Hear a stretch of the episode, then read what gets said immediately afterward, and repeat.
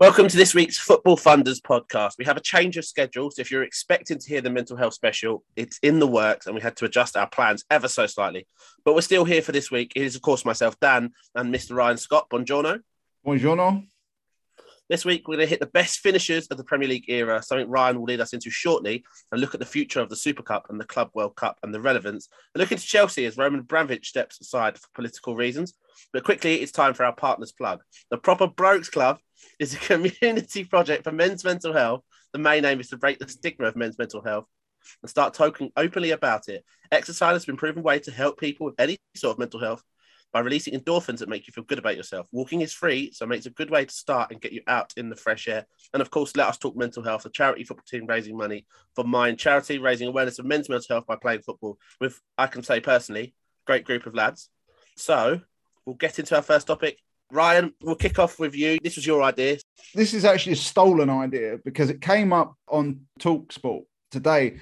They were waxing lyrical over Jamie Vardy's career and whether he made the top 10 best finishers in the Premier League. And for me, don't get me wrong, he's a feel good story and he's been a very good Premier League player. But to even have him in the top 10 of Premier League finishers, goal scorers, he's not even close. Even in the current Premier League, I wouldn't even have him. I mean, top I, 10 right now. As a top 10 like finisher as, in the Premier League, yeah. who can put a ball in the back of the net? Probably right not. Now. I, have got to be honest. and top 10 of all time, he's not even close. I've got 10 of my own, and he, he doesn't even get near any of them. So I just thought it would be fun to hijack their idea and have a discussion about who was the best finishers in Premier League history. Yeah, sounds good. So me and Ryan have taken this slightly differently. So I've kind of gone with the best natural finishers, as in people that just get the ball and put it in the net. And Ryan's gone with the just putting the ball in kind of who was a good finisher the way it happened. Yeah, is that what I'm guessing? For me, it's all about the quality of the finish. It's not about the amount of goals they scored. It's literally about how sumptuous the finish is, how much finesse. I'll give you the prime example.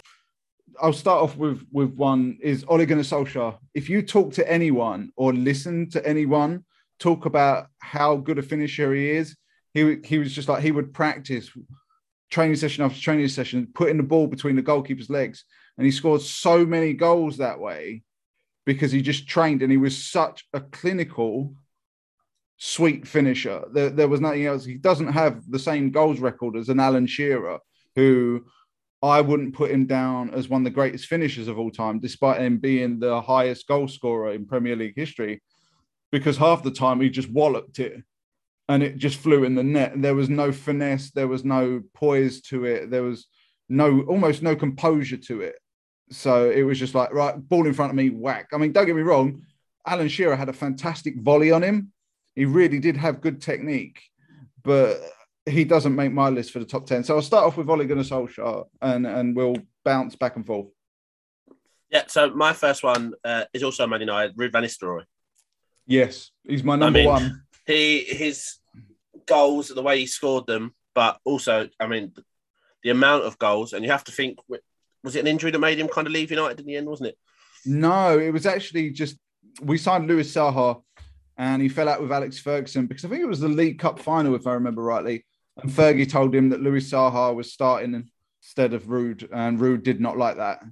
So... Yeah, well, he scored 150 goals and 219 appearances. That's just statistically, but as a finisher, I don't think I've seen one, as you said, number one. I don't think there's many better in the world, in the world in the Premier League. Sorry, throughout the year. I mean, I remember watching him score at the Valley when I was young, and just in bringing the ball down and turning because he just the way he just controlled the football and in general, not only just in that game, but the way he scored goals. I don't think there's many better than Van Nistelrooy. And his composure when he got in front of a goalkeeper was just unbelievable. The only one I've seen similar is Ole Gunnar Solskjaer in terms of just composure of being able to keep calm when a goalkeeper is rushing at you and slide the ball in. Then for me, Van Nistelrooy is the best. My number two is ironically another Dutchman, and that's Robin van Persie. He could hit them from anywhere, and his technique was astounding. There's an international player from years before Dan's time called uh, Marco van Basten, who was another Dutchman Uh, and being an AC Milan fan from back in the day, you just go and watch the videos of how he hit them. I think Van Nistelrooy and Van Persie are the closest thing I've ever seen to, in terms of technique. It just baffles me. So Van Persie was my number two. Van Persie's goal always reminds me. There's three goals of Van Persie's that's shown it out. One is sadly another one against Charlton. A volley is out ridiculous from outside the box. There was one for Holland at the World Cup, and I want to say it was against Uruguay, but don't hold me to it. And then I think after the World Cup, he came back to Man United and did the exact same finish against Aston Villa. I mean, he was offside when he scored it. He should have been ruled out, but the technique on it was ridiculous. The way, I mean, he was miles offside. The lino ignored it, but um, the technique was sensational. Van Persie, while we're talking about Van Persie, his career actually makes me a bit sad because when you look at the end of his career and how phenomenal he was, and all those years as a youngster when he was just constantly injured and could never get a run of games going, it just makes me wonder what sort of career he would have had if he'd been fit enough to go from like if he'd had like a similar career to Wayne Rooney in terms of staying on the pitch and being fit. It, it, his talent was extraordinary, and in a way, he sort of like he made up for it right at the end because he won a few trophies with Man United. But what could have been with Van Persie for me? Yeah, I mean, Van Persie was, I think, one of the most not underrated the wrong term, but someone that will never maybe get the credit sometimes he deserves because he came into Arsenal when they were great and was kind of there during their their downfall years before he made his years to move to his to move to United. But yeah, I think a fantastic footballer. And then mm. moving on to my next one, someone only spent a little time in the Premier League, but I think his looking at his overall career, Zlatan Ibrahimovic. Oh, I didn't is, even think of him. I don't know what I should do because he played for my club. At Man United, he didn't score any goals that particularly wealthy, but I'm sure he probably did, but we just can't even remember him. As as a footballer, and obviously did spend time in the Premier League, so this might be cheating because he wasn't that long in the Premier League. But as a footballer, some of the goals he scored and his technique was, was just it was disgusting. And he could score from anywhere. You know, he could score from 40 yards if he had to. He quite happily score from three. I mean, the the bloke is a complete dick. But if you're going to be a complete dick, at least back it up with the footballing ability that he's got.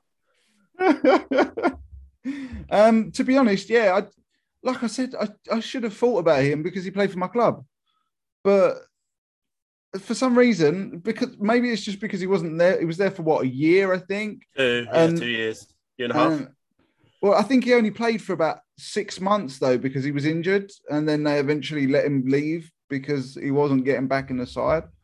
Yeah, God, blimey, thinking about it. When it comes to Zlatan, I think the goal that I always remember is the goal he scored against England. I don't know if you remember it. Yeah, it was like a the overhead volley from an angle about 35 yards out. And I think who was it who made his England debut that day? Shawcross. It was Ryan Shawcross. Yeah, yeah, that's right. Because I remember hearing his interview. he played like, again. Yeah, he was like, I played for England. I thought I played really well, but unfortunately, Zlatan Ibrahimovic played better, and I never played for England again after that. Yeah, and that's sad. Is exactly what happened for him. Blessed the next one I'm going to put up is people may not agree with me, but we're going to roll back here a little bit. I'm not sure how much you would have seen of him actually, but you should have seen a bit of him. Teddy Sheringham. People I talk about 40. yeah. People talk about his vision, his passing ability, how he was slow, but his vision's in his head. If you actually look at his quality of passing, the quality of his finishing, even from free kicks, go onto YouTube and have a look. His technique, and again, composure when it comes to finishing composure is so key that he he was just so level-headed and he would just slide the ball past the goalkeeper so elegantly and so neatly that you could almost sort of like pinpoint it to the centimeter. He, he was, was, almost your your Rolls Royce forward wasn't he? Yeah. That kind of saying I don't really like the saying but he's the one when you you it come to mind when you hear that saying. I think a lot of people would compare him and Dimitar Berbatov together, who doesn't make my list, but probably would get a shout out because he was also a phenomenal finisher. They were so similar in terms, but I, I think Teddy Sheringham was better than Berbatov personally. Well, again, another former United player. Yes. Although for me, most of my th- talking about Berbatov and Sheringham, my memories of them, rather ironically, come more in a Tottenham shirt than they do in a, in a Man United shirt, which is a bit weird. But that's where they made their names and got their moves to Old Trafford. So that's why it stays in my mind. Yeah, my memory of Teddy Sheringham's in a West Ham shirt, a little bit of a Tottenham shirt, And West Ham- shirt. and then Portsmouth, and then he played. He I think he scored against us when he was at Colchester, at like forty-two. So that was depressing. But um, so my my next one is, I think does have the qualities you're talking about. But again, I said I did drift into the poacher kind of. But I think he could do more. My next one's Jermaine Defoe. I was waiting for you to say this one. It didn't make my list, but yeah, go on. Jermaine Defoe, is, it still hurts me that he he left Charlton as a kid. But he again, like watching him as, as a younger player, watching him when he got on the ball, you knew there was he's about to score. If he got on the ball around the box, you, you watched you. If you were half watching the game and Jermaine Defoe was on the ball around the box, you started watching the game. Uh, he scored a, a goal for Tottenham against Birmingham that always sticks in my head, which he drives and then he hits it across the keeper. And then I think Sunderland, it might have been his Sunderland debut or his first Tyne-Wear derby. He hits one against Newcastle.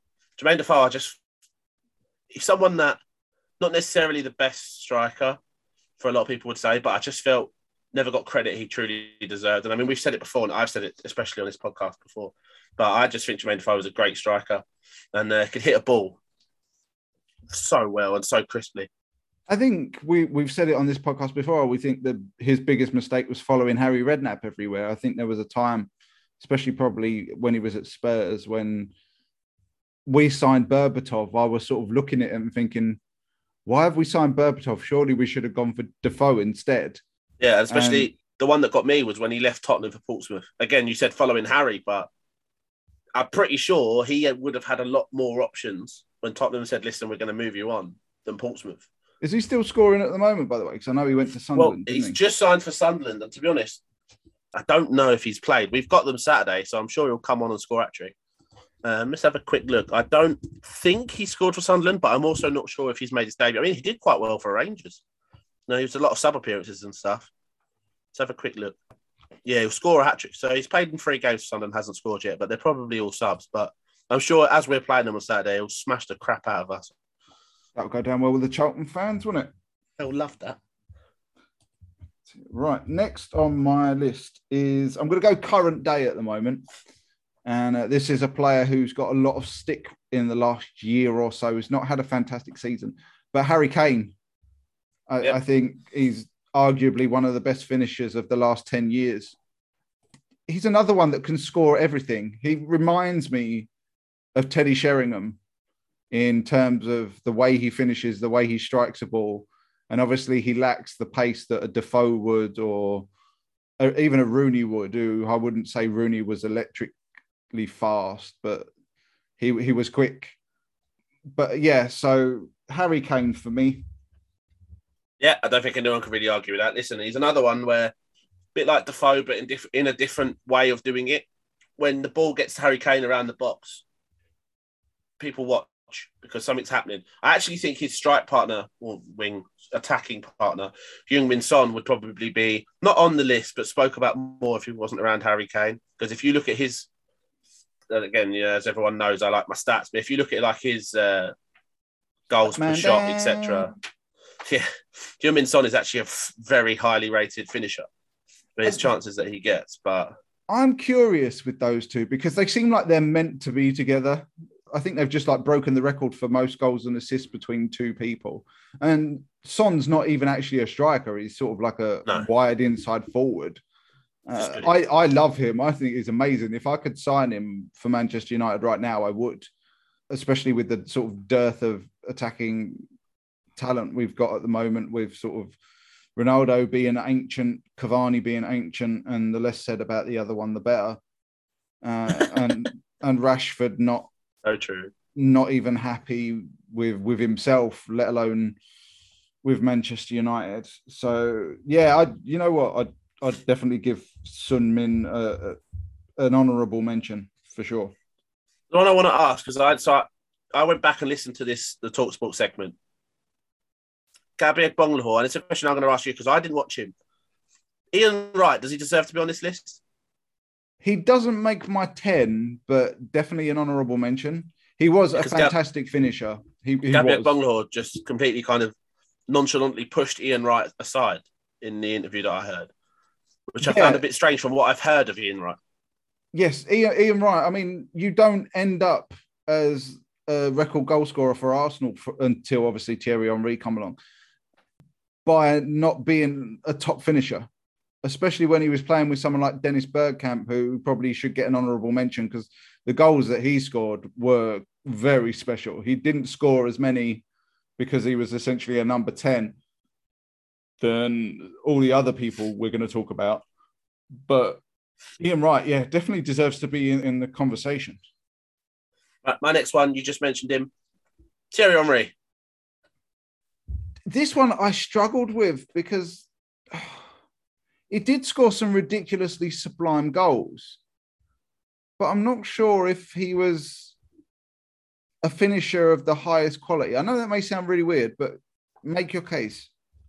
Well, I, I just think again, going back to what I said about Van Nistelrooy, the technique that Henry showed with a lot of his goals, when you see him ducking in and out of players and then whipping the ball from all kind of angles, although all the goals were never particularly, you could say, flashy and not many that stick out.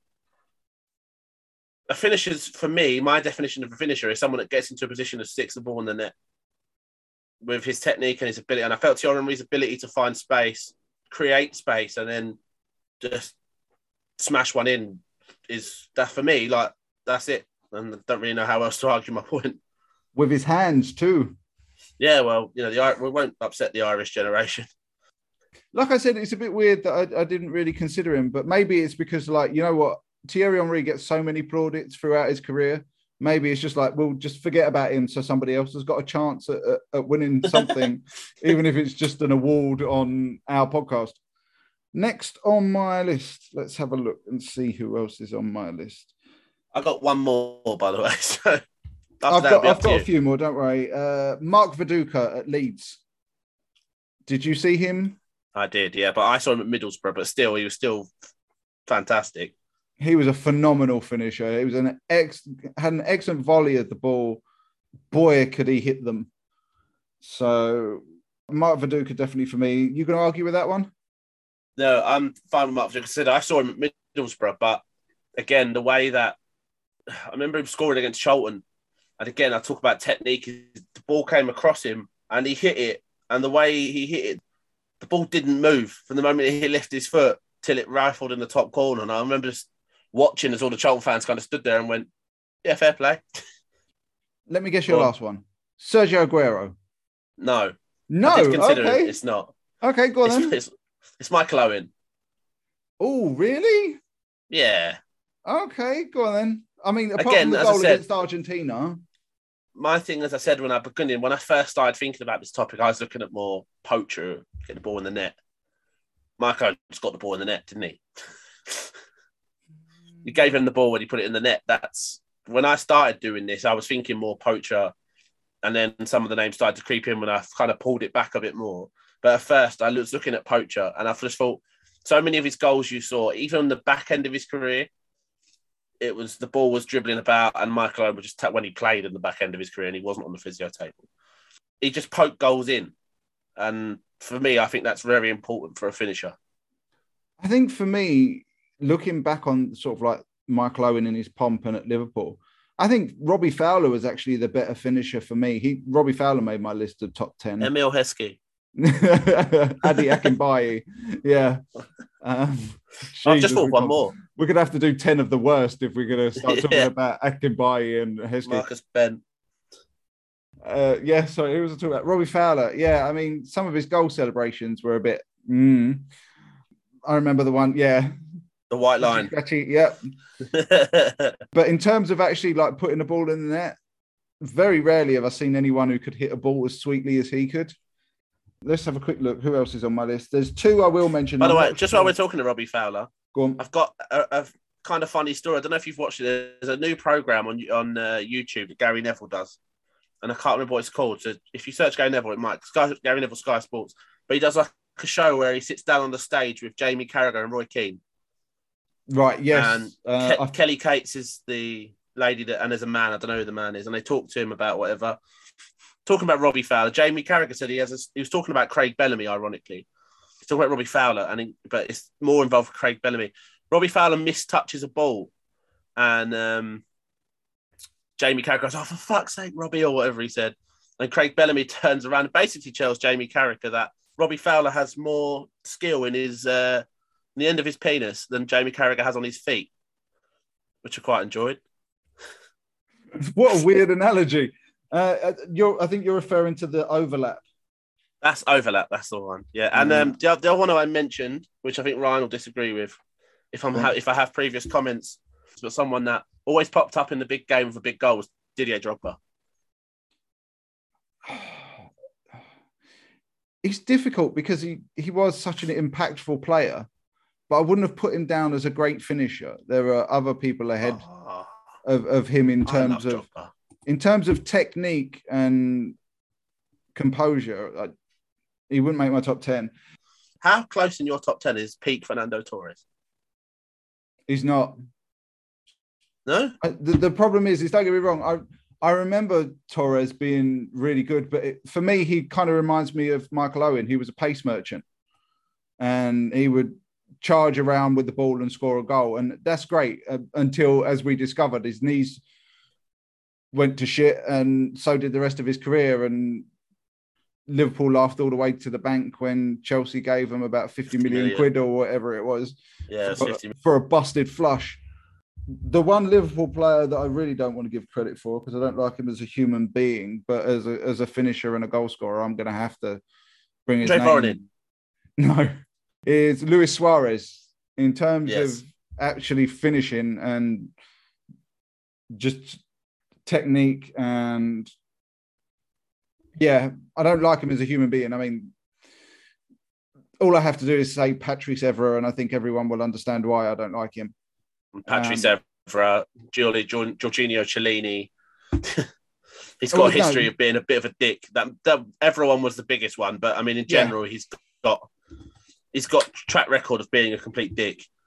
Absolutely. Whether he's trying to eat people or racially abuse them or whatever. Ghana winning a World Cup game by. Unfortunately, he is kind of like Diego Maradona in that aspect, a complete dickhead, but boy, can he play football. Hmm. So I just thought of one more. go on. Gareth Bale. Technique, the way he hit the ball. I mean, I he could hit a ball. Even when he came back last season, okay, like his fitness was an issue. But when he got in front of goal for Spurs, he has a decent goal record last year. And he hit some nice finishes. Not saying he's top 10. I'm just saying I think he deserves to be in and around the chat. I don't know. That was a tough one. Um, because he's also not what you would associate as a goal scorer, but he. I don't Some of know. his records would argue he is. I know that's the weird thing, but I mean, the trouble is, is also because he played for Madrid in a league with Messi and Ronaldo, who were That's smashing the issue, yeah. 50, 60 goals at a time. When you look at Gareth Bale's record at Madrid, it actually doesn't look that impressive. His record in Madrid, I actually think, is better than people realise it is. In Yeah, fact, no, just there's no doubt. because you compare it to even Gareth Bale at Tottenham last year. How many goals do you think Gareth Bale scored last year? I think he got about 15. he got he got twelve in twenty Premier League games. It's not bad, but it- there was so much hype surrounding him, or I suppose hype's not the right word, is it? It's Well, no, I think it was hype when he signed for Madrid. It was hype. no, But no, no. I'm said- talking about when he came back to Tottenham. Oh yeah, it was still hype. It, was wasn't really belief. hype so much. There was hype among the Tottenham fans, but everybody else was like, "Oh, he's a bit busted. He's hasn't played a whole season for years. He's been more interested in his golf." And in terms of think he's another- quality of goal, I'd say yes, he deserves an honourable mention, but My I wouldn't put him in ten. my thing for Gareth, and as you right, you, you pointed it out, his goal record is is actually very good for Real Madrid and for Spurs. But sadly, he played in a generation and in a league at Madrid with two non-human players, And Me- in a Messi, team, Ronaldo, like not humans. Ren- No. and, as you said, in a team with Ronaldo and even Benzema, who, you know, I question his overall ability at times, but again, his goal record you, speaks means for itself. Yeah, I mean, that's the other thing is even like when we were talking about Mbappe a couple of podcasts ago, and I was like, yeah, maybe he's not all that. And then you read out his goal stats, and I was like, maybe it's just because Yeah, they're not here. And the thing is with Mbappe again, it's that thing of we're still in that generation close enough to Messi and Ronaldo where we can still compare it. Mbappe was doing this in seven years' time, eight years' time, when Messi and Ronaldo are gone. We'd be higher on up. And like the thing that we've said it, both me and you have said it, and even Pete said it. Like the, the fact that Lewandowski doesn't get the hype he does is disgusting. I think that's also because he's in Germany. I, I think that because he's at Germany, I, th- I think Haaland only gets the the praise that he does is because he's at an unfashionable side, smashing goals in left, right, and centre. I mean, I think he's got something like 50 goals in 49 appearances or something Mm. bananas like that is XG that they talk about so fluidly now is through the roof. I think from now, I think we are the next two years will definitely it's going to be Mbappe and Haaland are the, are the players Yeah, that they're- going to be spoken the- about. Yeah, and I mean Haaland, and you can't even argue that, can you? Haaland is truly, truly unique. Uh, I don't think I've ever seen a more complete package. yeah, in there's nothing he doesn't have. He's big, powerful, quick. and and there's nothing that he does badly either. No. He will. He's just an absolute monster of a player, and this may sound like a really early prediction, considering he's only what 21 at the moment. Yeah, I think he's 21, 22. But I would argue that he's probably going to go down as the greatest goal scorer of all in history. I mean, if he stays fit, That just just the sheer numbers. If you look what he did in Austria, what he's done in Germany, he's just destroying it left, right, and center. And he's 21 years old. He's got potentially another 13 years ahead of him. Mhm. P- I think Pele's rumored to have scored something like a thousand goals in his career. I could easily Yeah. see Haaland smashing that, I wonder what Haaland's at a minute. See if I can find out. especially if he goes to somewhere like Spain where the quality of defending isn't as good. I mean, for He's as going to as- Madrid personally. Yeah, I don't. I'm not. I'm not sure where he's going to end up because I know Mbappe's going to Madrid. I think that I still done. can't believe he was born in England. If they get Haaland and Mbappe this summer, the footballing world is going to crap itself. No one will want to play Real Madrid ever. Erling Haaland has 150 goals in 190 games. That's insane. He's 21. He's done it faster than Ruud van Nistelrooy did. 29 games faster, judging on what you He's- just said. He's quite good. I won't lie He's, to you. he's quite good. I'm actually surprised that there's like 40 games that he's played that he didn't score in. I'm honestly, genuinely that surprised because when must- you look at when you look at his stats season on season, those 40 games must have come at like the beginning of his career. Yeah, so his first year at it literally is his first year for Bryn Brian. He scored 16 and 11. Then the next season didn't score at all in 16 games, and then scored two in 14, and then went to, to Austria and started beating the rubbish out of everyone that came near him, and has been doing it ever since. And then probably went to Germany and continued trying to personally challenge Lewandowski for the boot every year. I will, I will have two mentions that might be before your time um, that did play in the Premier League. Francis Fabriz- Jeffers. no, Fabrizio Ravanelli, who was at Middlesbrough, uh, the white feather. Derby.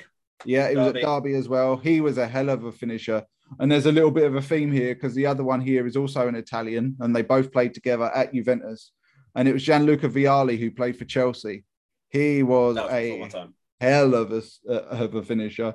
And one other mention, just because it's probably the most outrageous volley I've ever seen in my life in football, eh, I will give a special mention to Tony Yeboah for that volley for Leeds. If you, Oh, if you don't know the goal, then. Google it or YouTube it. It's arguably the most ferocious and beautiful volley I think I've ever seen. Not Sylvain Wiltord in this list, no. No, uh, Sergio Aguero should be on the honourable. Aguero, yeah, yeah, definitely. Agu- Aguero. Again, sadly, he'll go down as he already is. As People go, well, he's injured all the time. It's like, yeah, he was injured all the time, and look what he still managed to do. Yeah, it's it's just insane. If he managed to stay fit for a whole season, he probably would have been banging in numbers similar to Haaland. And he still would be scoring goals now, wouldn't he, for Barcelona? If Any um, honor, yeah, if his heart hadn't. Yeah, any other honourable mentions for the Premier League? no, I don't think so. Unless you want to put Mo Salah in there for current day. You can't argue it, can you? Let's be honest. The quality I mean, of his goals are obscene. Picks the ball up, takes a touch, and then right, that's gone in. There's another one. Is he the closest thing we've seen to Messi Ooh. in terms of style of play, in terms of ability? Is he the But in terms of thing? ability, possibly. I think style of play, no, because I think Salah, Messi, you could kind of put in that role where you could let him wander. I think Mo Salah needs to either be played through the middle or off the right. I think I- he I- wouldn't do as well if you put him in. If say if you tucked him behind a striker, I don't think he'd be as good. I say Messi because for me, he reminds me more of Messi than he does of Ronaldo. Yeah, no, Mm. I I completely agree. But I just think no, I think because of Messi's for me, Messi's just a bit more of a Well, to be honest, he was. because that's wrong. But yeah, was not anymore. But um, I have issues with Salah. I mean, as a talent, can't deny it. I have issues with him. I think he's coming off that left, off the right, playing up front. Not sure him if you put him in the middle like you could with Messi, he'd have the same effect. I mean, no one's gonna have the same effect because he's Lionel Messi, but I think Salah again. Salah's another one. Imagine if Messi and Ronaldo don't exist, Salah probably has a Ballon d'Or. Yes. Does he or already? it would be between him and Lewandowski for the Ballon d'Or, Lewandowski. wouldn't it? Yeah. Yeah, or Haaland. I I mean, to be honest, let's be honest. There's, there's no. I personally don't see how Messi won the last Ballon d'Or. Yeah. Um, well, that's the thing. Messi won it, and then Lewandowski got voted UEFA's best player. I was like, hold on, isn't that what the Ballon d'Or is? No, it used to be, but they've they've moved it now. Balloon the Balloon d'Or or Ballon d'Or, as it's supposed to be called.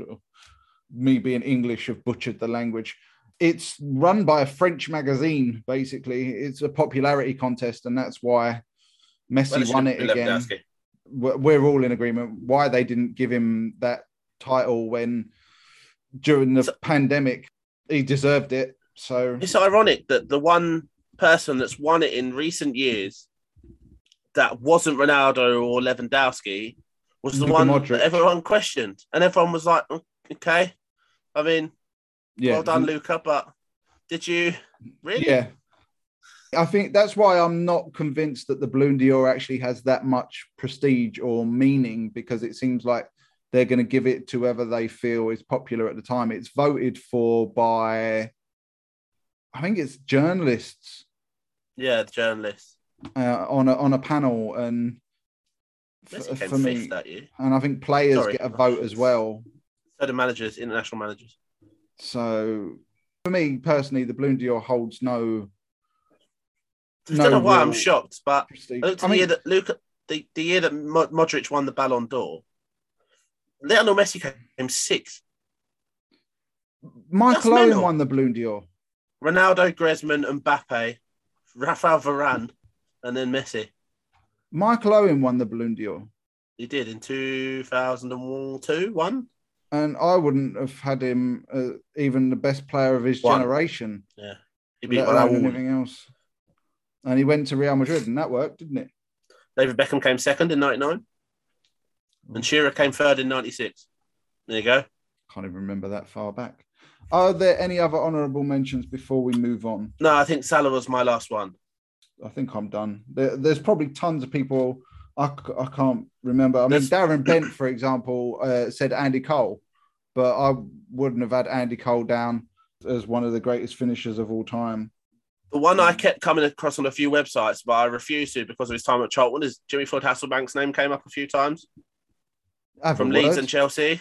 And I said, and I thought, no, because I saw him as a fat man at Charlton and I refused to give him any credit. reminds me of a poor man's Tony Yeboah, to be honest. He could hit a volley fantastically, but I don't know. To be fair to Jimmy Floyd Hasselbaink, he scored a lot That's a of good goals. goal record again. Like, Yeah, he scored a lot of goals, but Ironically, great goal record, then went to Charlton. yeah, but he was about 33 by the time. But the season before that, he scored for fun at Middlesbrough. Yeah, but he was about 33 at the time and about the same in stone as well, if I remember rightly. The season before, he scored 16 in 32 for Middlesbrough. Came to and got two in 25.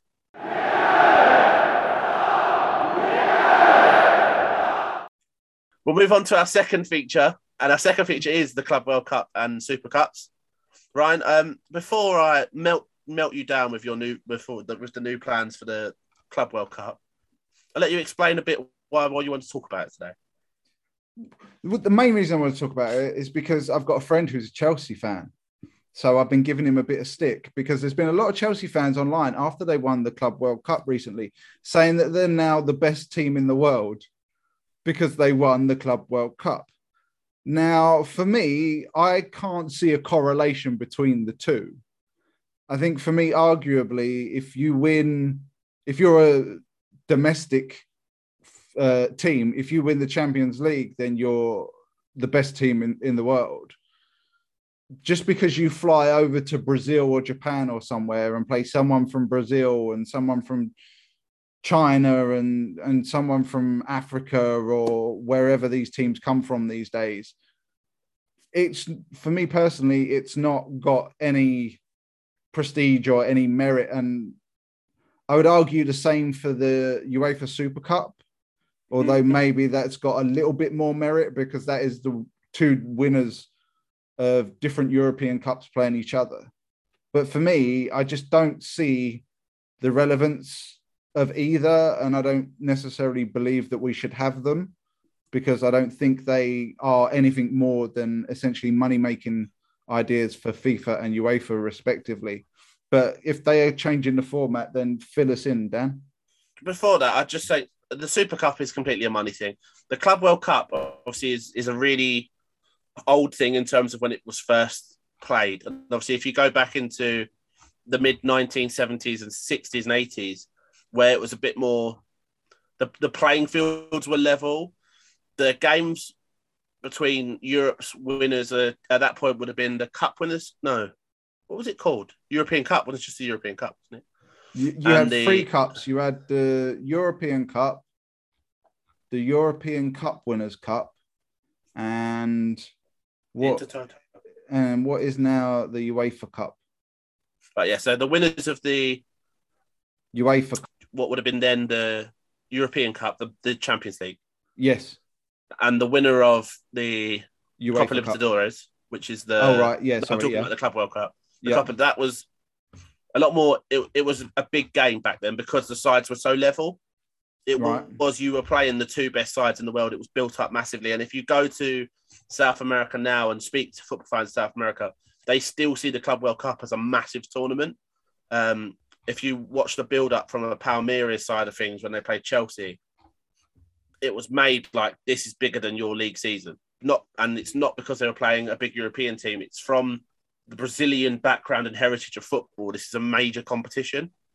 Where I think, as you said, because of the way that Europe is now, and there is such a gap between European sides and the South American sides and the Asian sides and the African sides and the Oceanic side that make it, it, it it's not a thing anymore. It's now just an exercise to make money because there is no, it's not a game. We expect the European side to walk in there and win. They do. I think majority. I think the last team that didn't was, I think Chelsea lost it there last time they were there to Corinthians or something. So it genuinely just doesn't make a difference anymore. It's probably outdated now, and if anything. And then uh, obviously going on to what is now going to be the Club World Cup. So as of I believe the next Champions League, so the, this Champions League final coming now, which spoilers is going to be Liverpool. Um, they changed the format of what the Club World Cup. So currently, I think it's the winner of each thing. So you get the team from Oceania, the team from Concacaf, the team from, and then they go into stages.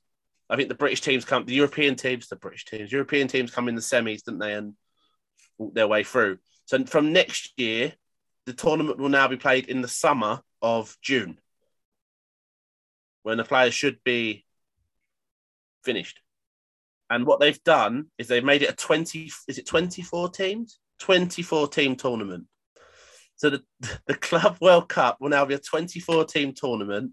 It will be the host nation, whoever the host nation is, the winner of that league will enter. So for this first year, it's China.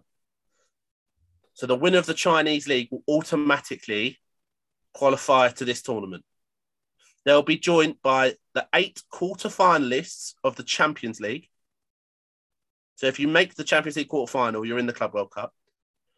So the four semi-finalists of the Copa Libertadores, and then a playoff for the two best people that were knocked out at the quarters, effectively. The two finalists of the North American Champions League and the third place finisher. The same for Africa. Then Asia will have two, the winner, the semi finalist, and then Oceania will have their winner of their Champions League. They'll go into groups again, eight groups of three, because everyone loves eight groups of three. One team will qualify from each group to a quarterfinals, and then we knock out from the way there. Because, you know, why not? Makes money, doesn't it? What the fuck? Why? It's no longer Money. the Club World Cup. It this is just like what they did with the Champions League. And now we're going to play it in a summer when is what is it going to be an every two year event because I you've got to squeeze it in. year. You've got to squeeze it in between a it's got- Euros and a World Cup and a African Cup of Nations because that's going back to the summer as well and all sorts of rubbish. and the Libertadores and everything else. What? Why are people banging on about footballers' welfare and then going, "Yeah, we're going to add another tournament," and instead of it being about eight people, we're going to have twenty-four instead? 24. And they're picking eight European sides. What the fuck? I thought you'd like that. I came across it. I didn't know about it. It seemed to have gone under the radar. Then I played Football Manager, and uh, I was suddenly in this competition. I'd sent all my players away. I'd basically decided this will make probably make you laugh, but I'd basically decided I was going to have a complete squad overhaul and sold half my squad at the end of May and put them in my reserves. So I had about 15 players, and then all of a sudden I was being told to pick a squad. Champions. And I was like, um, I don't have any players. Under just told them all 18s, under off. 18s, quick. So I was actually caught going back to the, my players in my reserves, going, I didn't mean it. I know you're leaving, but can you please just one Stay- week Yeah. I, I said this. I dro- on, drop what some were we talking- E17 on them. What was the? uh what was, Champions League? We were talking about the Champions League, weren't we? No, because we were talking about an international tournament a couple of weeks ago on a pod. What were we talking about? We You were were. talking about the World Cup, the new World Cup system. This is just chaos. It's more and more chaos. It's basically like having a World Cup with clubs, which I know is kind of Uh, well, the point of, exactly of the it is. title, but that's not what they were doing before, and it's not.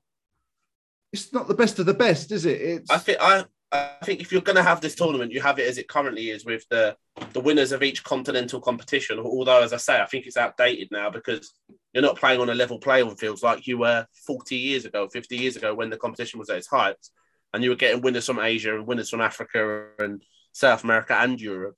Now it's just there's one or two South Americans thrown in. I thought the competition, if they think the competition is dead, is more or less dead, which is hence why they change it. Don't make it worse by inviting more crap. I think it's also just made it completely even more irrelevant than it already is. Yep. Because there is absolutely no prestige to it now at all. Because at least beforehand, you could argue the toss that it was the relevant champions of Europe, Africa, America, whatever, and they were all playing each other. But this is Champions League format of yeah, we'll chuck everybody in it now, and basically hmm. whoever wins it wins it. And if you win, I think there was one idea to try and jazz up the FA Cup that they were like, oh, if you win the FA Cup, you get a Champions League place, and that Yeah. didn't well, the happen. minute you, cause the minute you get Europa League, don't you? And it's just like, I, I said on a, a pod, we were talking about the World Cup, I think it was, and I was like, does anyone else get the feeling that UEFA and FIFA are just destroying football for money?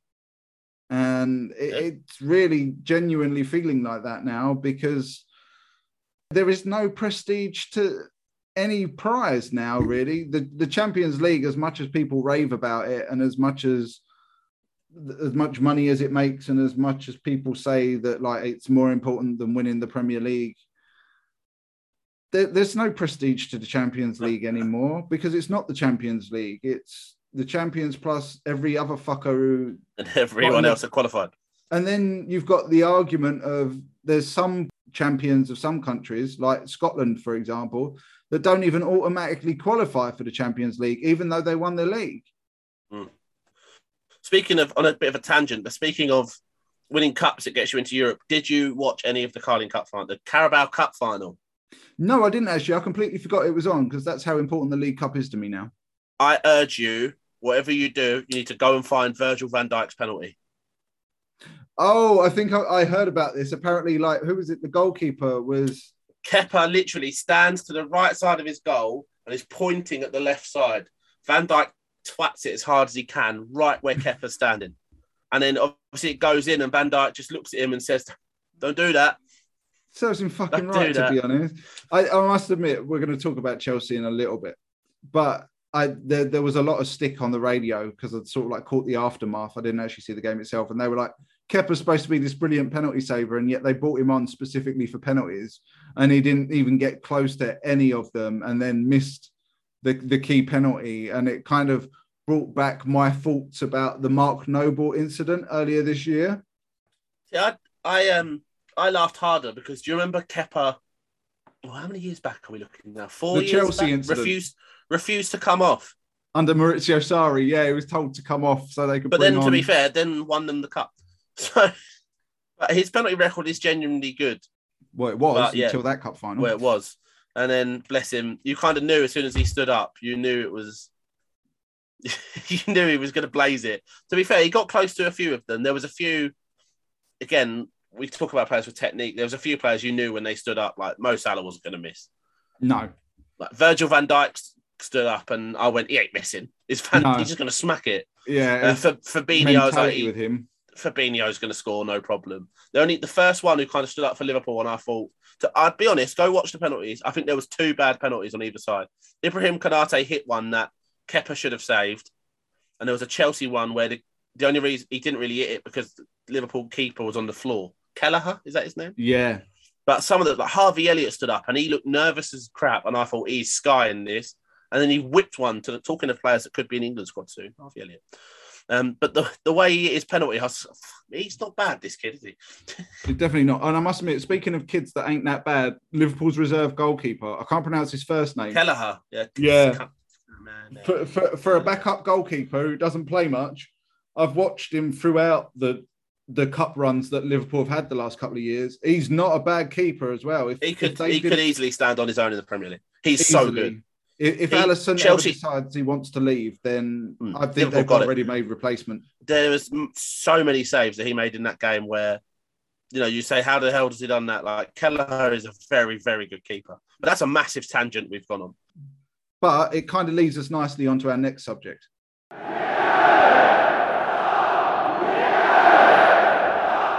Chelsea are falling apart at the seams. Roman Abramovich is off ski. He, he's trotting off ski. He's doing one, trying to make light of this because obviously the situation surrounding it is so unbelievably dire. And I, I think I speak for everyone associated with this podcast when I say that it's tragic, it, it's appalling. Sport can do so much, but in the face of war, it, sport is really irrelevant. But it's posed an interesting topic for this podcast because Roman Abramovich has announced that he has every intention of selling Chelsea because of potential sanctions against Roman Abramovich, which is basically where the UK government are trying to seize his assets to stop money getting in, back into Russia. Chelsea are up for sale.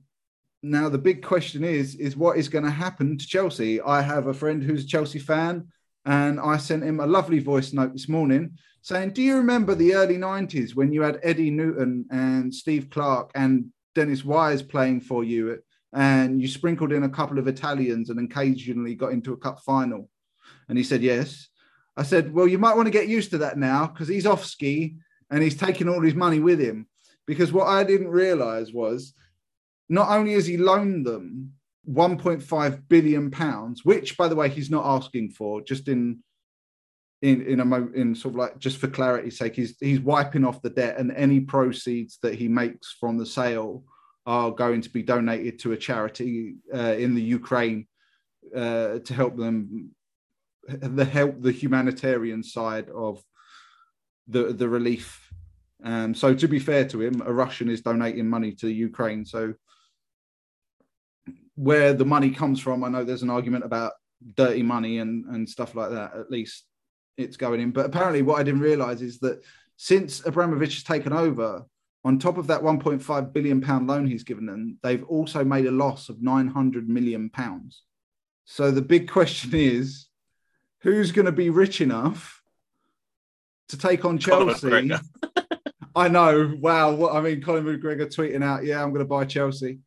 But who's going to be rich enough? Because I mean, surely, I, I, guess there's a bunch of Saudi owners in Newcastle kicking themselves right now say, because they bought Saudi Newcastle, bloke. and a couple of months later, Chelsea becomes available. Well, so, supposedly, and whether you believe it or not, Abramovich has been fielding bids for Chelsea for a few years. Obviously, we don't know who from, but supposedly they don't say Conor McGregor again. No, but, sorry, it's you. You keep saying supposedly, and it's actually supposedly. Oh, and and every time you say it, you remind me of Joey from Friends. Supposedly, he's like, "Is it supposedly?" supposedly. Sorry, but carry um, on.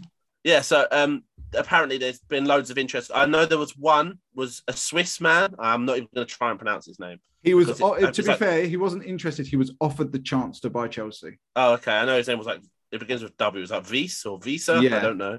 He's a Swiss but, uh, millionaire, billionaire, whatever. Wasn't and then there was another one was someone called Jim Rat Radcliffe. Ratcliffe. Yeah, he's, he's, one of the most prominent billionaires in the UK. There was but apparently um, that's been denied as well. A, a, YouTuber that I watch, a Chelsea fan, was saying that he's someone that has said that he'd like to invest in a football club, but apparently he's a Chelsea fan. But obviously, the ins and outs, who knows with the current situation. Also, I'm imagining that whatever the price he wants, he's not going to get because people are going to know that he has to sell the club effectively. So his club that he, the sale that what the figure he probably wants, he's not going to get near. But on a different note, taking this slightly different term, but we can come back. I found it really, I don't even know what the right term is, annoyed that the Premier League chief exec came out and said, Oh, it's fine. Whoever the new owner is, we can do the deal in 10 days. Why don't you do the rest of the deals in 10 days? Why do you rush through this one? I mean, I know why you rush through this one, but in, why can't you do them all that quickly? I was going to say that the, the asking price is rumored to be two billion pounds. Yeah, two billion. So, um, which apparently before was, so he wanted before he'd turned down a bid of three billion previously. Supposedly, supposedly, as you, my correct English would say. But um, now, yeah, he's not going to get three billion now. I'll be shocked if he gets two billion. Well, that's the thing is if they are losing 900 million pounds over Roman Abramovich's tenure, 19 years, yeah, they're not making money. So it's no. not a profitable business. how, can, um, how can you make money when you get rid of your manager that's on a four-year deal every other year? well, exactly. They're, they're, they're, paying about 20, 30 million pound a year on whatever manager they want to get rid of. To be honest, I'm, I'm amazed that they still sign them to these long contracts. What's the point? Just sign them to a one year rolling contract and see if you make it till the end of the year.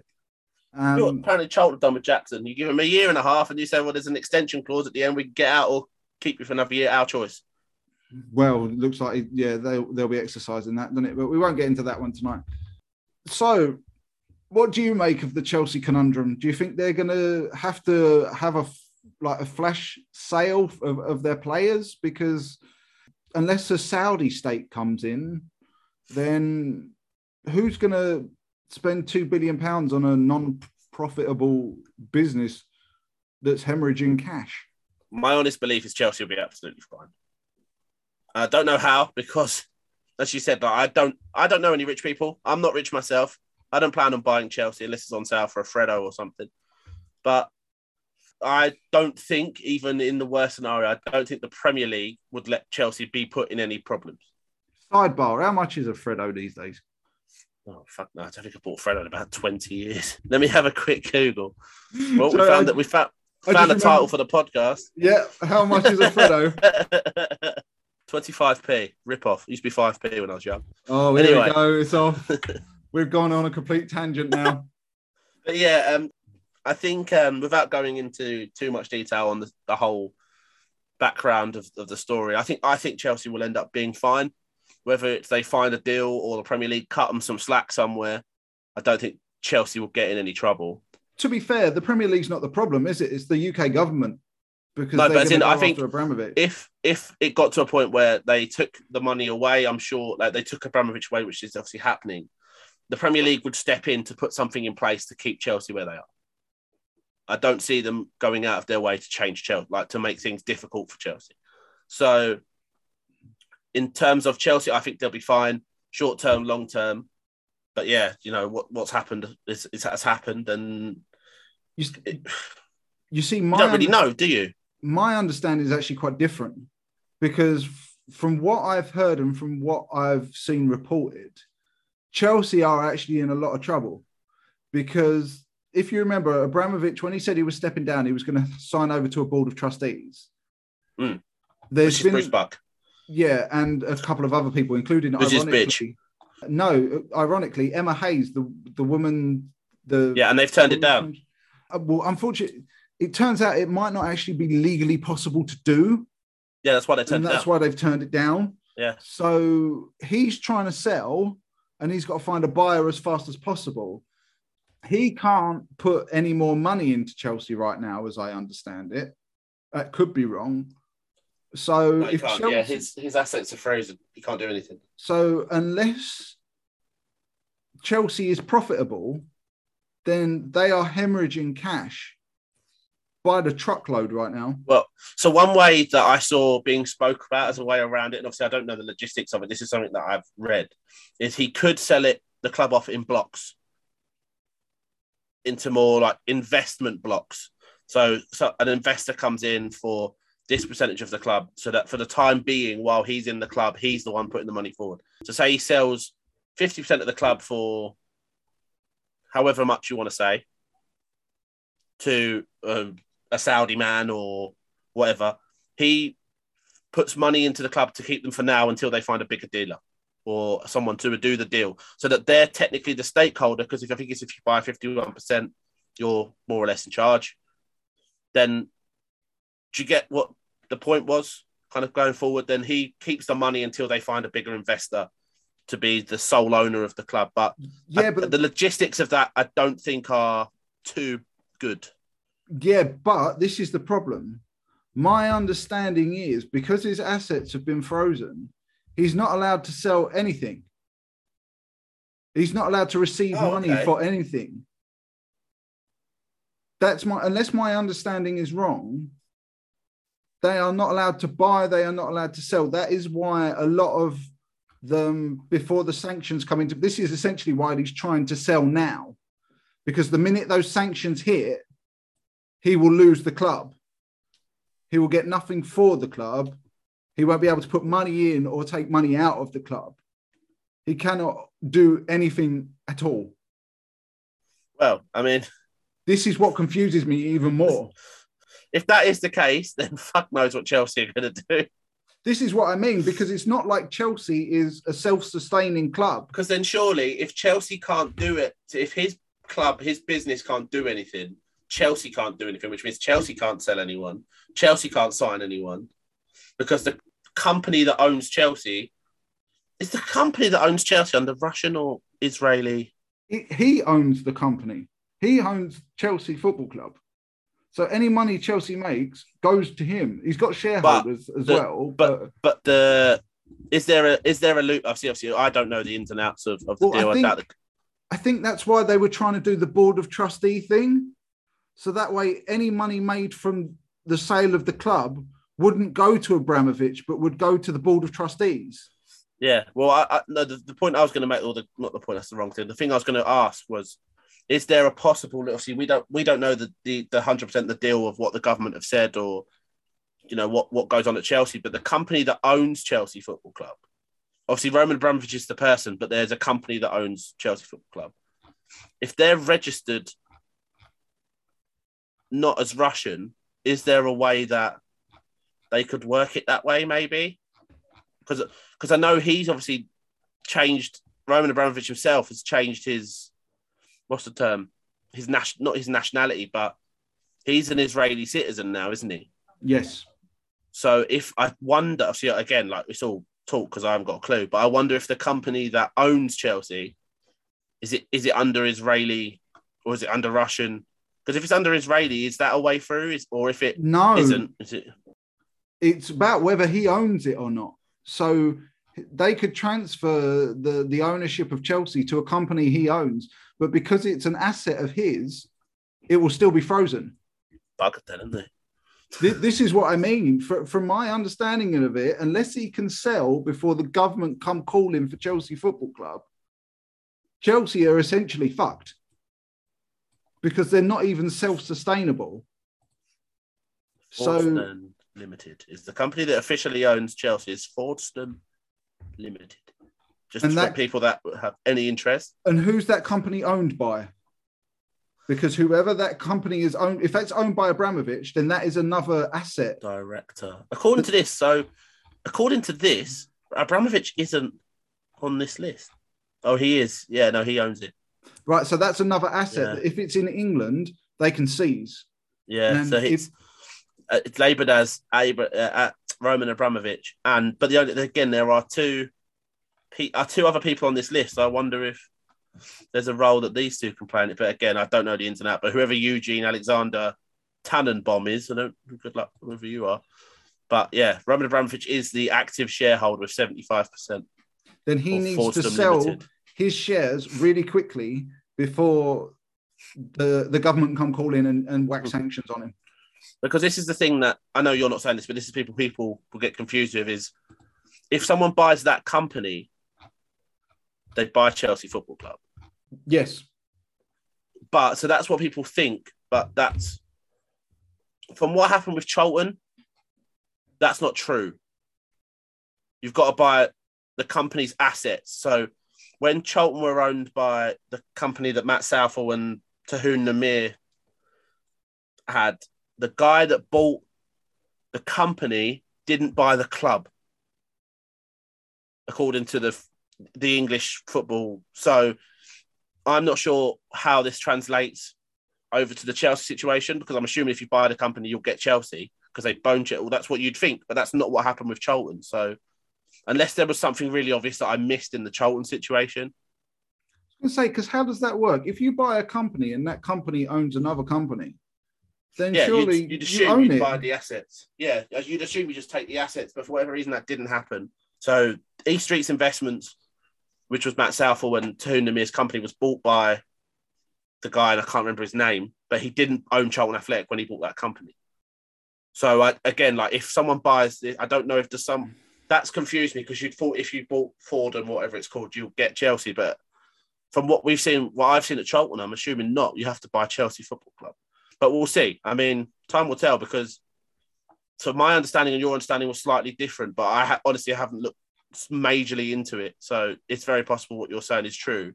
Um, in which case, uh, good luck, Chelsea, and uh, I really hope that AFC Chelsea enjoy their trips around North London, West London. I'm particularly looking forward to when you get to play Welling in a few years. I've heard Wimbledon have just brought back Plough Lane, and you used to train there, so maybe you know you can ask for a, a return of the favour. Oh, that's it. Chelsea women, they they uh, Chelsea women, they own um, Kingsmeadow. So there you go.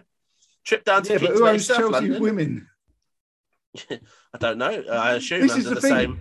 This is the thing that's so insane about this situation. It seems to go round and round and round and round. You're never quite sure where it's going to stop and who owns what and what action is going to take going to need to be taken for in order for there to be a resolution. I'm actually just googling now to see if Chelsea women are actually owned by Roman Abramovich. I'm assuming they are, but obviously, it's not always the same, is it? Sometimes, I know, like for example, Charlton for a long time, Charlton women weren't owned by Charlton Athletic Football Club. We just ran under the name Charlton until recently when Thomas Sandgaard bought them. Because, I'm because assuming Roman Abramovich owns Chelsea women. Because all I know is that the Labour Yes, leader. Oh, oh God! All I know is the Labour leader raised it in Parliament the other day that Roman Abramovich should be sanctioned. Yes, and if the government were going to do it. of his links. Much similar to, we obviously Putin. won't go into detail, but much similar to Formula One and Nikita Mazepin and And also, I hear, also I hear that Everton have got an issue as well. yes, one of their investors is going to get caught in it. Yeah, Yeah, because Usmanov, who I that's him. believe Yes, invested not in Everton Football Club, but in Everton's training ground. Uh, so Everton potentially could lose their training ground. So it's not all smooth sailing for Everton either. It does seem now that the UK government and Everton European- can't catch a break, can they? no, they really can't. And it seems like the UK government are in basically trying to sanction anyone who has got money that could potentially end up back in Russia. So good luck, It'd be Chelsea. interesting to see like a list of football clubs that could be affected by this. And CJ, if you're listening, mate, you can call and cry on my shoulder anytime you like, mate. Don't worry. I have no sympathy for you because my team's shit. Sorry to be blunt, but my football club is shit. So if another club joins us at being shit, more than welcome. I watched my team get smacked by Oxford, so you know.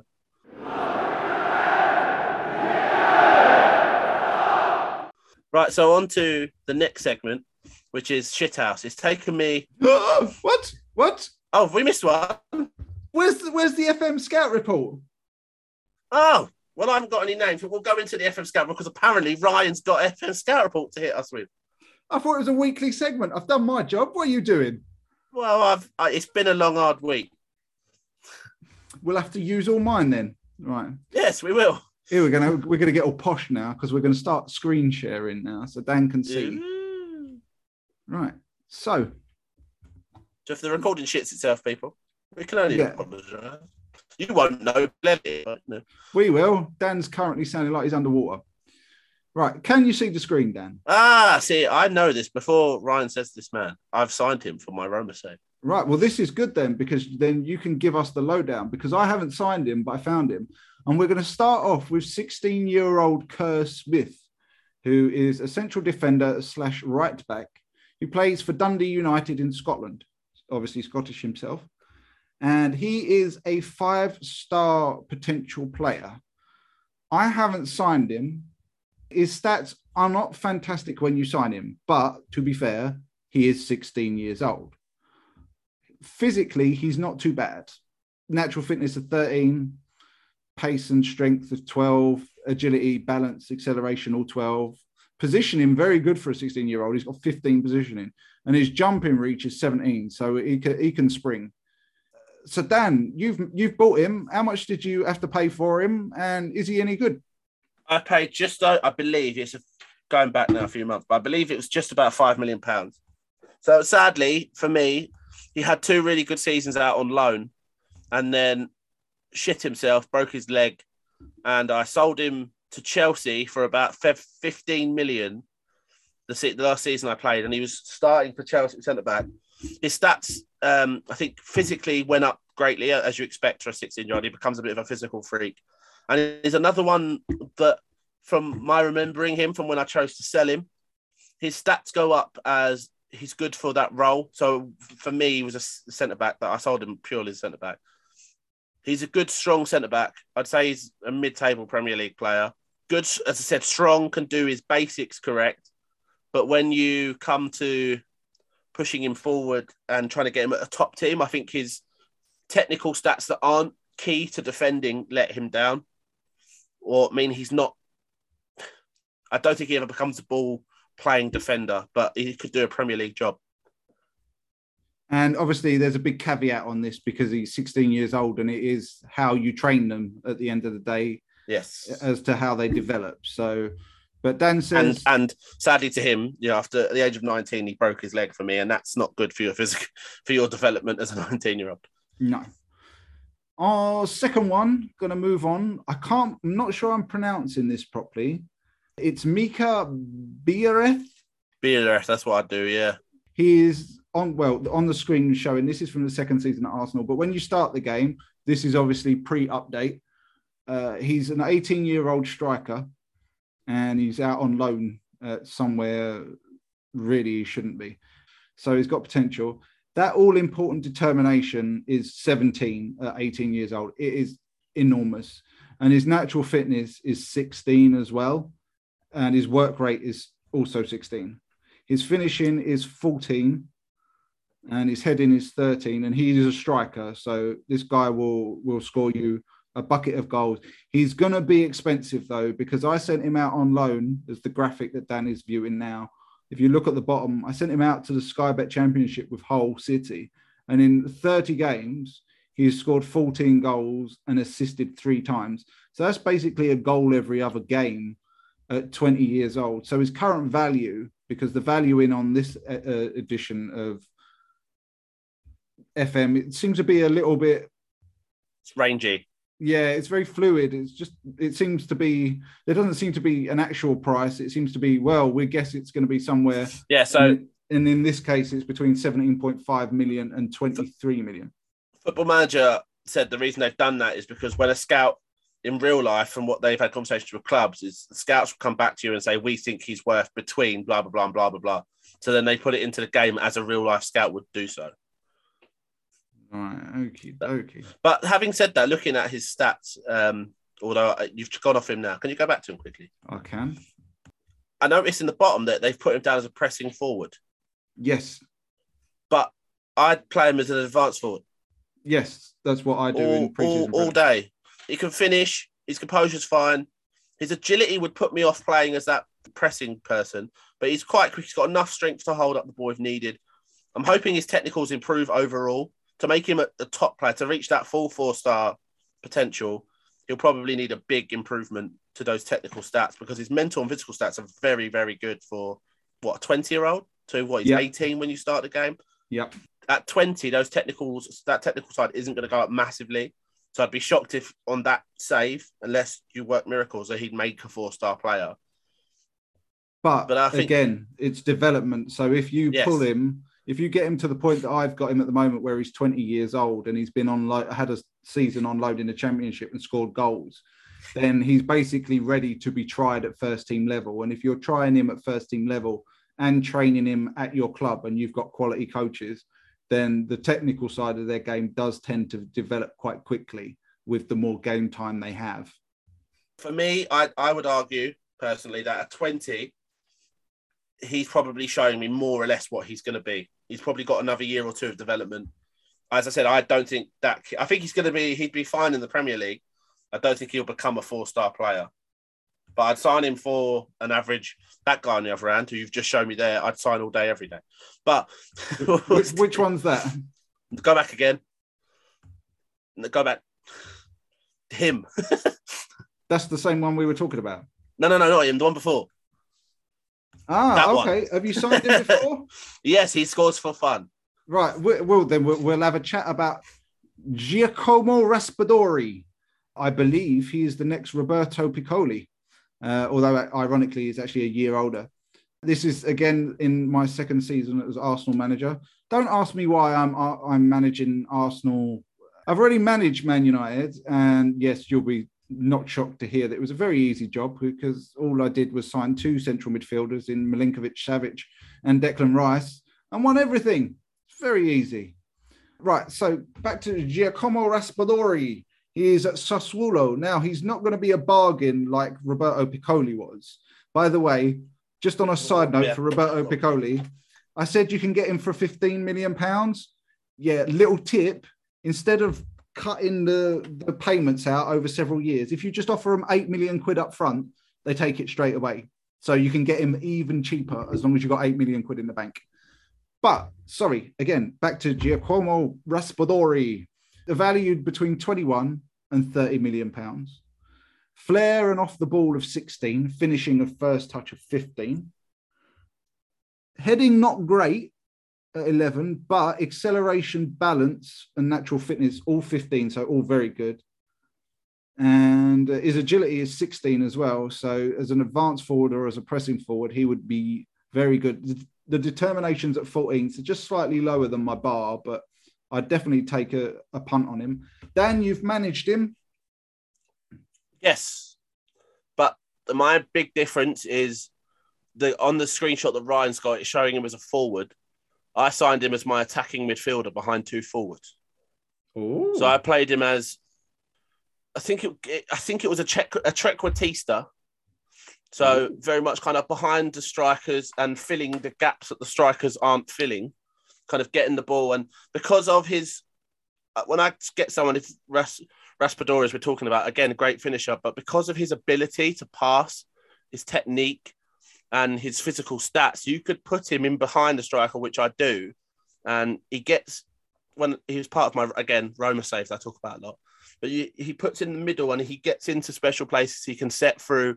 My strikers were Adeyemi and Tammy Abraham and Lorenzo Lucca, and Raspadori is quite good at finding those passes through the middle. I really, as much as he can play up front, I actually think because of that passing stat and because he's only 20, 21 when you start the game, you can train him a little bit to play, and then he starts to get a bit. But I think I had his passing up to about 16 so actually, he he can drop deep, and also he's quick enough to. If you can train him as a winger, maybe his crossing goes up a bit, but I wouldn't recommend it. But yeah, as an attacking midfielder, I think I had him on like 16 assists and uh, 10, 10 goals or something. So yeah, he's very good. And off the ball, I mean, look at his off the ball stats. That's kind of where he stands stands off the most. And that's why I think off the play, so in a trequartista, finding the gaps, he was very successful for me the, the price tag was um, I think I think I paid 40 million, but again, as Ryan said, I may have it may have been done over a certain amount of years. Right, and this last one, we'll do last one, and and then we'll move on to shithousery. This last one now, this player is an absolute nightmare to get out of Porto. If you can get him out on loan or as a transfer, I highly recommend you do. This is a potential five star player. His value is between 14 and 17 million pounds. However, Porto value him much, much higher than his his value. They do not want to sell him. They don't really want to release him. It costs an absolute fortune, but it's absolutely worth it. His name is Fabio Vieira. Uh, not kind of similar to Patrick Vieira in name, but there's an extra I in there. And he can play as a cam or as a right winger or at, a push, a central midfielder, or as a left winger. This guy is a five star potential, and he's already at about three stars when you when you sign him. He's genuinely that good. He's where, where do I start? This this guy is an assist machine. It's the only way I could do it. I've taken him and I've had him at Newcastle. I took him on loan in uh, FM 2021, and he was an absolute assist machine there as well. Dribbling, first touch, passing, 15, technique, vision, 16, decision making, 15, balance, 15, natural fitness, 13 there's a lot of 13s and 14s. Corners, another reason to sign him. Corners and free kick takings at 14, so he's a good solid choice for set pieces. He's only 21 years old uh, on this screenshot, so he's going to be about 19, maybe 20 when you start the game. Uh, I don't, Dan, have, have, have you signed him before? Have you ever heard of him? He's someone that I've scouted for every team that I've played, but as you said, to get him off Porto is pain in the ass. I don't think I've ever managed to successfully get him. There, there's a cheaper option at Porto that I sign regularly in Vitina, Vitinha, Vitina, but uh, uh, can't can't get anywhere near Fabio Vieira. Well, you'll have to bring us Vitinha next week then. Um, but yeah, there you go. So I did my my my lot. There you go. Yeah, I didn't do mine. Sorry, people honestly. Sometimes I feel like I'm holding this show all together on my own. Well, I wasn't planning on because we were doing something different until about three hours ago.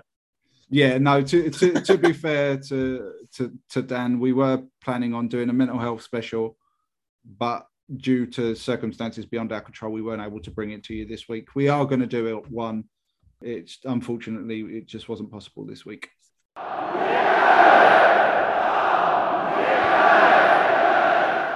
Right, we're on to shithousery. And my shithousery I found for next week, but obviously I'm going to use it now because I already had it found.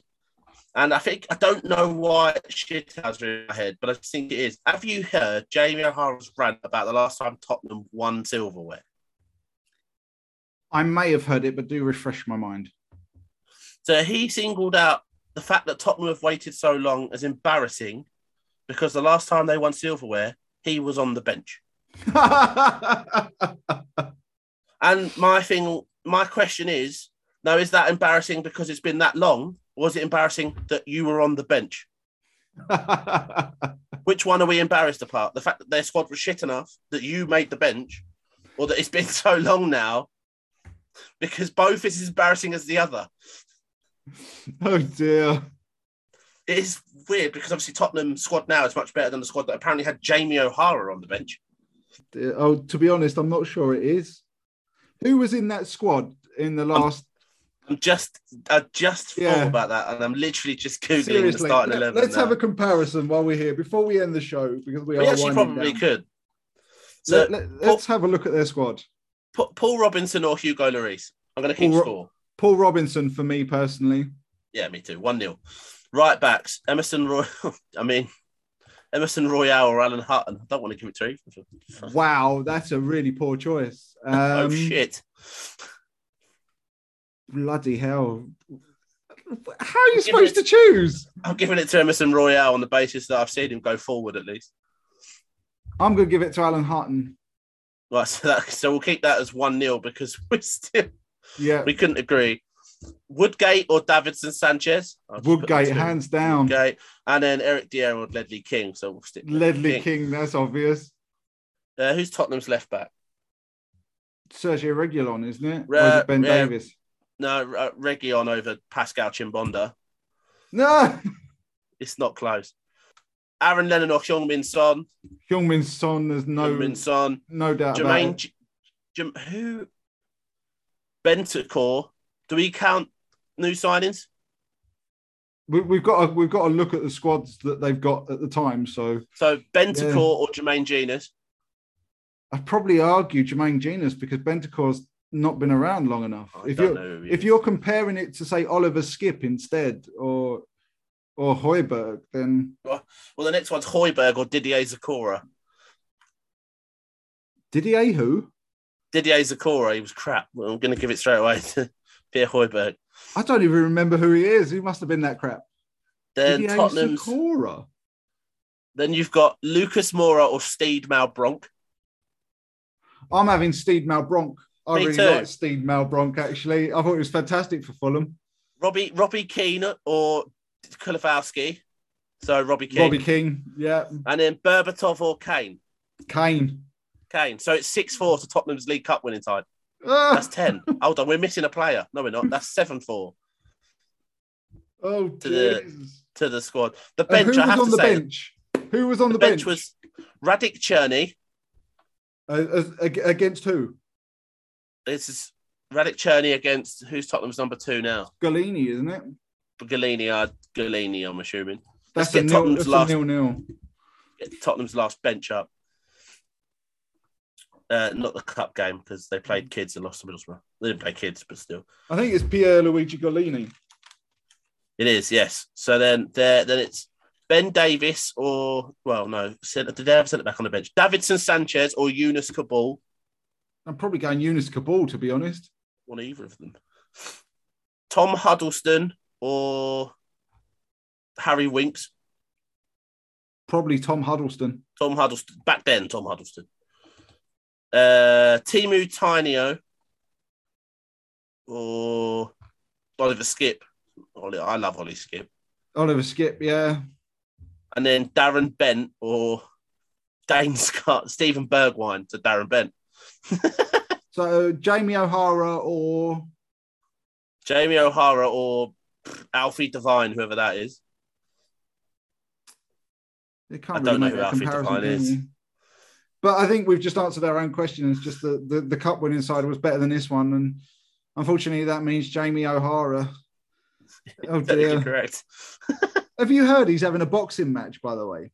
Is he? Oh, oh, yeah. I mean, I'm Might find guessing his it's brain cell. charity, but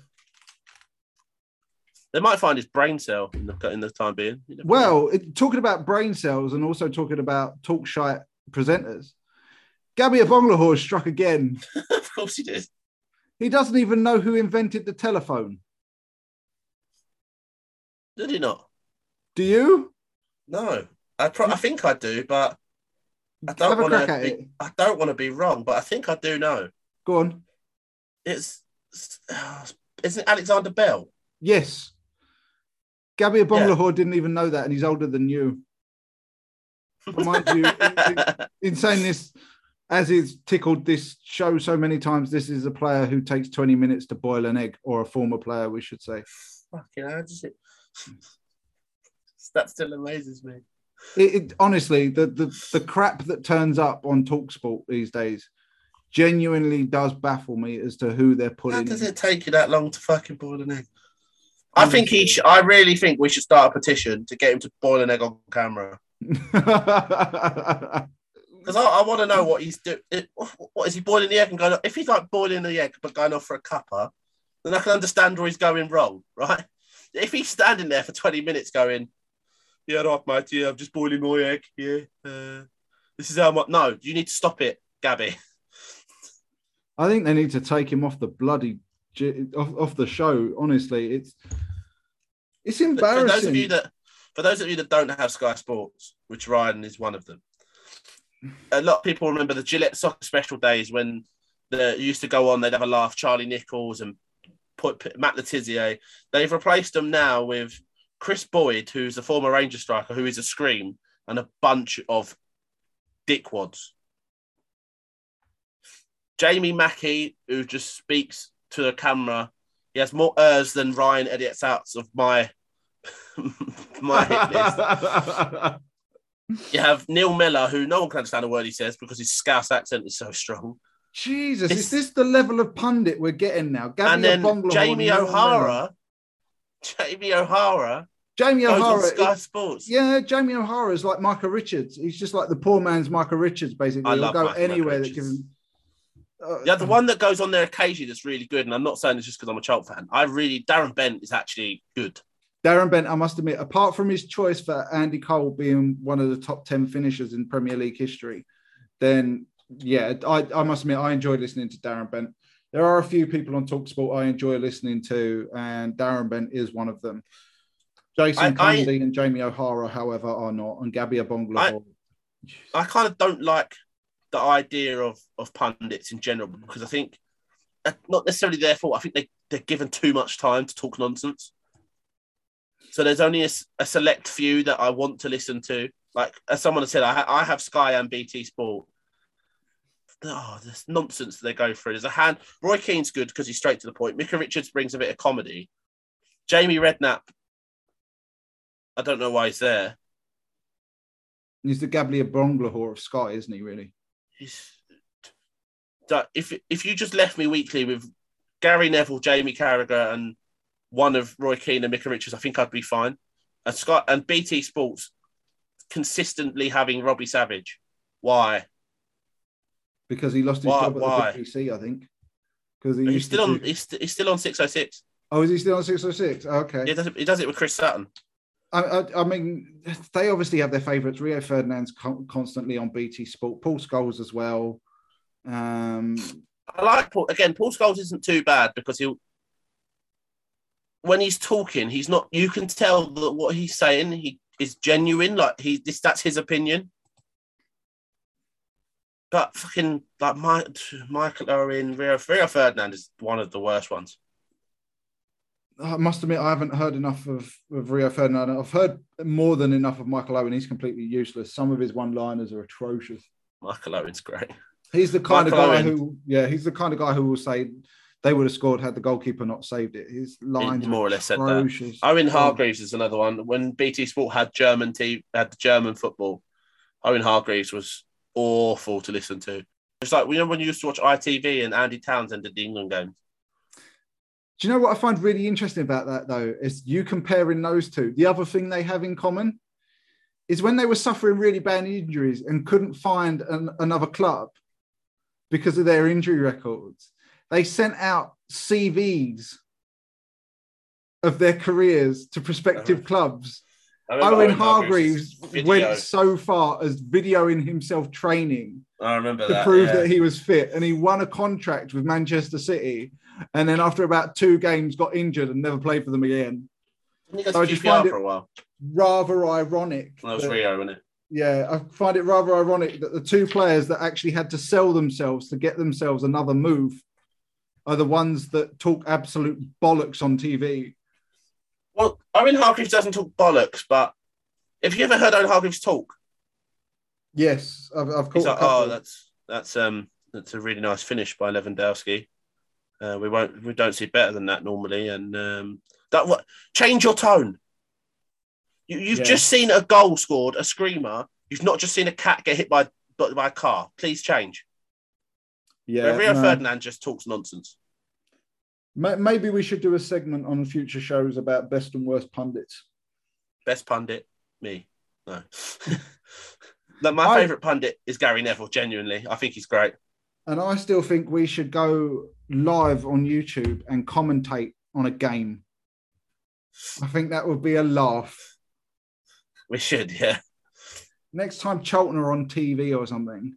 I never want to watch Charlton on TV But I'm just for telling you, depression reasons. we, even even if we do it on Facebook, we should go and do a, a live football match commentary. Yeah. thing is, if it's a Charlton one, Doesn't we'll matter. be banned we, off. we if can- it's a Charlton one, we banned whatever platform we're using because of all the rude words I'd be dropping every foot. I was going to say, for all our listeners, we've got a Facebook page, and if you go onto Facebook and type in Football Funders Podcast, it will come up. Uh, there, there's been a couple of live streams on, on in the past that me and Dan have done, and uh, we, we've covered like transfer windows and stuff. And I think we've been on just for like a- an England game in the past, but I think we'll actually have to do a commentary. Yeah, wasn't that a Euros game? I think it probably was at the beginning of the podcast. So Czech. Rep- I want to say Czech Republic.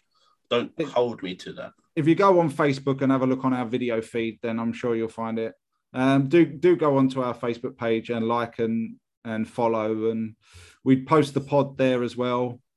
Uh, and like I said, ev- we we do try and do live uh, streams for you guys, but unfortunately, Facebook is very hit and miss about whether it actually works. Um, so A bit like- a bit like me. we've tried it before. There's we've had to delete delete several videos of me and Dan trying to talk to each other, and one of us can't hear the other one. If me and you go, I can hear you. And you've got people in the chat going, "Yeah, no, we can hear Dan, but we can't hear Ryan." So if Facebook ever get themselves together, then um, we'll we'll try and bring you more live streams in future. Yeah, and of course, you can always email us at footballfunderspod at gmail.com. I had a brain freeze there. I can only apologise. And we're also on Twitter, aren't we, Dan? Yes, at fballfunders. For some reason, for ages, I couldn't get onto it. We had a bit of a problem, but for whatever reason, I'm now back in. So the we should be tweeting a bit more regularly now that I've got a return to Twitter.